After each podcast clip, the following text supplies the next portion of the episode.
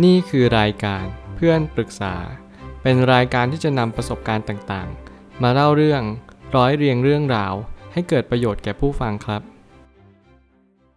สวัสดีครับ ผมแอดมินเพจเพื่อนปรึกษาครับ วันนี้ผมอยากจะมาชวนคุยเรื่อง หนังสือ Bullshit Jobs The Rise of Pointless Work and What We Can Do About It ของเดวิดแกเบอร์หนังสือเล่มนี้เป็นหนังสือเกี่ยวกับทำไมเราถึงต้องทำงานห่วยๆแบบนี้ด้วย ที่เราต้องพูดว่าทำงานห่วยๆ ก็เพราะว่าหนังสือนี้กำลังจะสื่อว่าการที่เราทำงานในทุกวันนี้มันส่งผลกับชีวิตของเราในด้านลบมากกว่าด้านบวกหรือเปล่า เราใช้ชีวิตกันอย่างมีความสุขจริงๆ ใช่ไหมทำไมบางคนประสบภาวะเบิร์นเอาท์ทำไมบางคน workaholic ติดงานเป็นบ้าเป็นหลังทำไมคนเหล่านั้นเขากลับไม่มีความสุขในชีวิตเลย การทำงานเนี่ยมันจึงจำเป็นต่อชีวิตทุกคนจริง ๆ หรือเปล่าสำหรับผมและผมเชื่อว่า การที่เราทำอะไรก็ตาม ไม่ว่าจะเป็นงาน ความรัก หรือเป้าหมายชีวิต สิ่งหนึ่งที่เราต้องมีเลยก็คือ passion เป้าหมาย purpose สิ่งต่างๆ เหล่านี้มันทำให้เรามีความสุขและเราก็อยาก achieve มันไปบรรลุผลไปสู่จุดจุดๆนั้น สิ่งที่เราจะไม่สามารถทำได้เด็ดขาดก็คือ เราคาดหวังในสิ่งที่เราไม่มีในตัวเอง บางครั้งเราไม่รู้ว่าเราต้องการอะไรในชีวิต สิ่งเหล่านั้นจะมาเป็นธีมของชีวิตของเรา แล้วมันจะเป็นตัวชี้วัดว่าเราจะไม่มีความสุขในชีวิตตราบเท่าที่เราไม่รู้ว่าชีวิตที่มีความสุขคืออะไร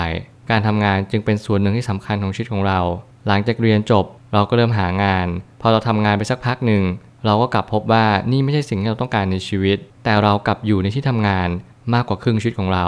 มากกว่าตอนที่เราเรียนหนังสืออีก แล้วอะไรล่ะ ที่เรียกว่าความสุขในชีวิต แล้วหนังสือเล่มนี้มีคำตอบนั้นอยู่ ผมเลยตั้งคำถามขึ้นมาว่าทำไมการทำงานถึงเป็นสิ่งที่ถูกกำหนดให้คนเกือบทุกคนต้องทำงาน แล้วมันจะเป็นขนาดนั้นไหม หลายคนที่ตั้งคำถามนี้ผมคิดว่าเป็นคำถามที่ดีมาก เพราะว่าหนังสือเล่มนี้ได้อธิบายอย่างละเอียดถี่ถ้วนว่า การทำงานเนี่ยไม่จำเป็นว่าทุกคนต้องทำงาน การทำงานมันคือระบบทุนนิยม ที่ทำให้ทุกคนเนี่ยจำเป็นต้องทำเพื่อให้สังคม หรือว่าอุตสาหกรรมได้ดำเนินต่อไปได้ ถ้าเราเท้าความไปหน่อยว่าอดีตเนี่ยทุกคนก็จะมีสิ่งที่เรียกว่าต้องทำกันอยู่แล้วทุกคนก็คือ ภารกิจ ภารกิจกับหน้าที่การงานเนี่ยจะมีความคล้ายคลึงกันตรงที่ว่า เราทุกคนต้องทำสิ่งสิ่งนี้เพื่อแลกกับเงินทอง แล้วเราเอาเงินทองเนี่ยไปซื้อของของกินของใช้เพื่ออำนวยความสะดวก แต่ยุคนี้เป็นยุคของการลงทุน ตั้งแต่ที่เรามีการลงทุนขึ้นมา เราไม่จำเป็นต้องทำงานแล้ว การทำงานอาจจะเป็นตัวตอบโจทย์ ของคนที่กลัวความเสี่ยง แต่การลงทุนเป็นตัวตอบโจทย์ ของคนที่กล้าที่จะเสี่ยง สิ่งเหล่านี้มันเป็นสิ่งที่เราวนอยู่ในไซเคิลเดิม แต่เราแค่เพิ่มทางเลือกให้กับคนที่มีมุมมองที่แตกต่าง คนที่รวยจึงเกิดขึ้น คนที่จนลงจึงตามมา เช่นเดียวกัน งานที่ไม่ควรทำหรืองานที่แย่ จะเป็นลักษณะที่เราทำไป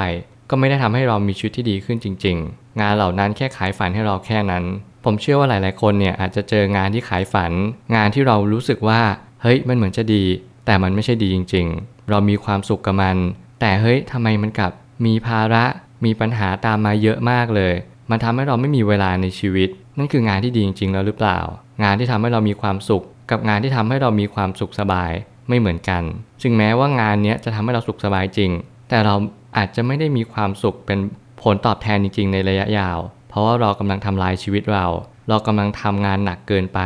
เรากำลังใช้ชีวิตอยู่บนเส้นได้ เราพยายามเอาตัวเองเข้าไปอยู่ในสิ่งที่เราเชื่อว่าในอนาคตเนี่ยเราจะมีความสุขไปกับมันทางทางที่เราต้องหาความสุขในวันนี้ก่อน ทุกอย่างต้องประกอบกับคำว่าพอดี เมื่อไหร่ก็ตามที่เรากำหนดคำนิยามเขาพอดีได้ เราจะรู้ว่างานที่ดีจริง ๆ เป็นยังไง หนังสือเล่มนี้มาบอกและชี้ชัดว่า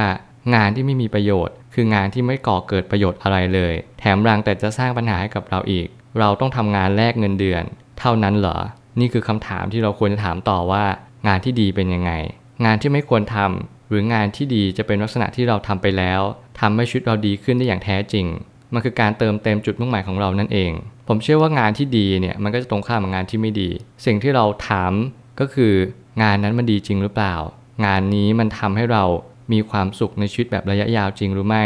เรามีเงินมากมีรายได้มาก แปลว่าเราจะสบายจริงหรือเปล่า สิ่งที่ลูกจ้างทุกคนเรียนรู้ก็คือ ยิ่งเราไต่ระดับ ยิ่งเราอยู่ในบริษัทที่มั่นคง เราจะมั่นคง แต่ในความเป็นจริงไม่ได้เป็นแบบนั้น ชีวิตของลูกจ้างจะไม่สามารถมีอิสรภาพทางการเงินได้ ถ้าหากว่าเราไม่รู้จักคำว่าการลงทุน เมื่อไหร่ก็ตามที่เราเรียนรู้สิ่งนี้ การทำงานประจำจึงไม่จำเป็นเลย หนังสือเล่มนี้มาตอบโจทย์ได้เลยอย่างชัดเจนว่าเราทุกคนไม่จำเป็นต้องทำงานก็ได้ แต่ทำไมทุกคนถึงหล่อหลอมและเรียนรู้กันมาว่า เราต้องจบมาแล้วต้องทำงาน การทำงานแบบเป็นลูกจ้างเนี่ยมันมั่นคงที่สุดเลยนะ มันไม่มีงานไหนที่มั่นคงไปกว่านี้แล้ว แต่ถ้าเรารู้ แต่ถ้าเราเข้าใจแล้วเกิดมาในยุคสมัยนี้ เราจะรู้ชัดอยู่อย่างหนึ่งเลยว่า วิกฤตแต่ละวิกฤตที่เข้ามา มันก็ทำให้ลูกจ้างไม่มั่นคงอีกต่อไปแล้ว เช่นเดียวกัน ไม่มีงานใดมั่นคง ไม่มีสิ่งใดอยู่อย่างนั้นตลอดการ ทุกอย่างแปลเปลี่ยนแปรผันไปตลอด และนี่คือความจริงของชีวิต ชีวิตคือการเรียนรู้เข้าใจความจริงว่า การที่เราทำงานเพื่ออะไร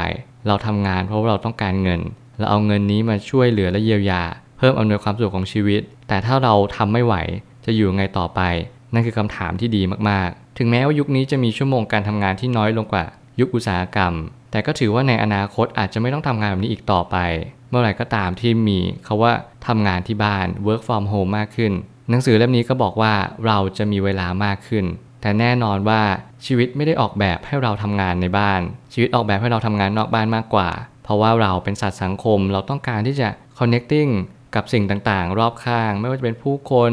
ธรรมชาติ หรืออะไรก็ตามแต่ มันทำให้เรามีความสุขกับชีวิต มันทำให้เรารู้จักเชื่อมต่อกับชีวิตมากกว่า ถ้าเกิดสมมติคุณรู้แบบนี้ สิ่งที่คุณต้องทำก็คือ จงใช้ชีวิตอย่างที่คุณต้องการ ไม่ว่าคุณจะเป็นอะไร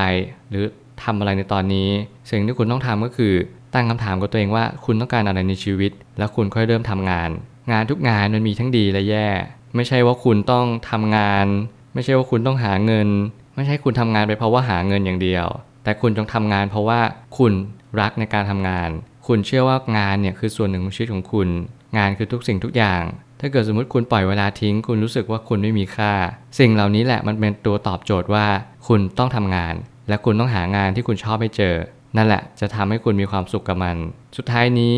ทั้งนี้การทำงานเป็นแค่สิ่งที่เราต้องทำเพราะเราจำเป็นต้องหาเงิน แต่สิ่งที่ถูกหล่อหลอมเอาไว้ให้อยู่ในกรอบ มันจะดูไร้สาระไปในทันที สิ่งที่ผมจะสื่อก็คือบางครั้งเนี่ยเราทุกคนต้องทำงาน ใช่หรือไม่อย่างไรคำตอบก็คือไม่ใช่ ทุกคนไม่จำเป็นต้องทำงาน เมื่อไหร่ก็ตามที่เราลงทุนเป็น เมื่อไหร่ก็ตามที่เรามีเงิน เราสามารถจะหาช่องทางอื่น ในการที่ทำให้เราไม่ทำงานก็ได้ หลายคนตั้งเป้าหมายชีวิตก็คือทำงานประมาณ 10 ปี 25ถึง35 แล้วก็เอาเงินลงทุนมาตลอด เพื่อที่ให้ตัวเองเกษียณภายในระยะเวลา 45 หรือ 50 ปี สิ่งเหล่านี้เป็นเป้าหมายที่ชัดเจนมากๆ ที่ทำให้เราไม่จำเป็นต้องทำงานตลอดชีวิต และเราก็มีเงินหลังเกษียณเอาไว้ใช้งาน คุณจำเป็นต้องเรียนรู้กับสิ่งต่างๆ ที่เข้ามา การงานคืออะไร การเงินคืออะไร แล้วทำไมคุณต้องทำงานด้วย งานที่มันห่วยขนาดนี้คุณจะทำมันอีกต่อไปทำไม คุณต้องตอบเองให้ได้ ผมเชื่อว่าทุกปัญหาย่อมมีทางออกเสมอ ขอบคุณครับ รวมถึงคุณสามารถแชร์ประสบการณ์ ผ่านทาง Facebook Twitter และ YouTube และอย่าลืมติด Hashtag เพื่อนปรึกษาหรือ f r ร e n d t a l k a ด้วยนะครับ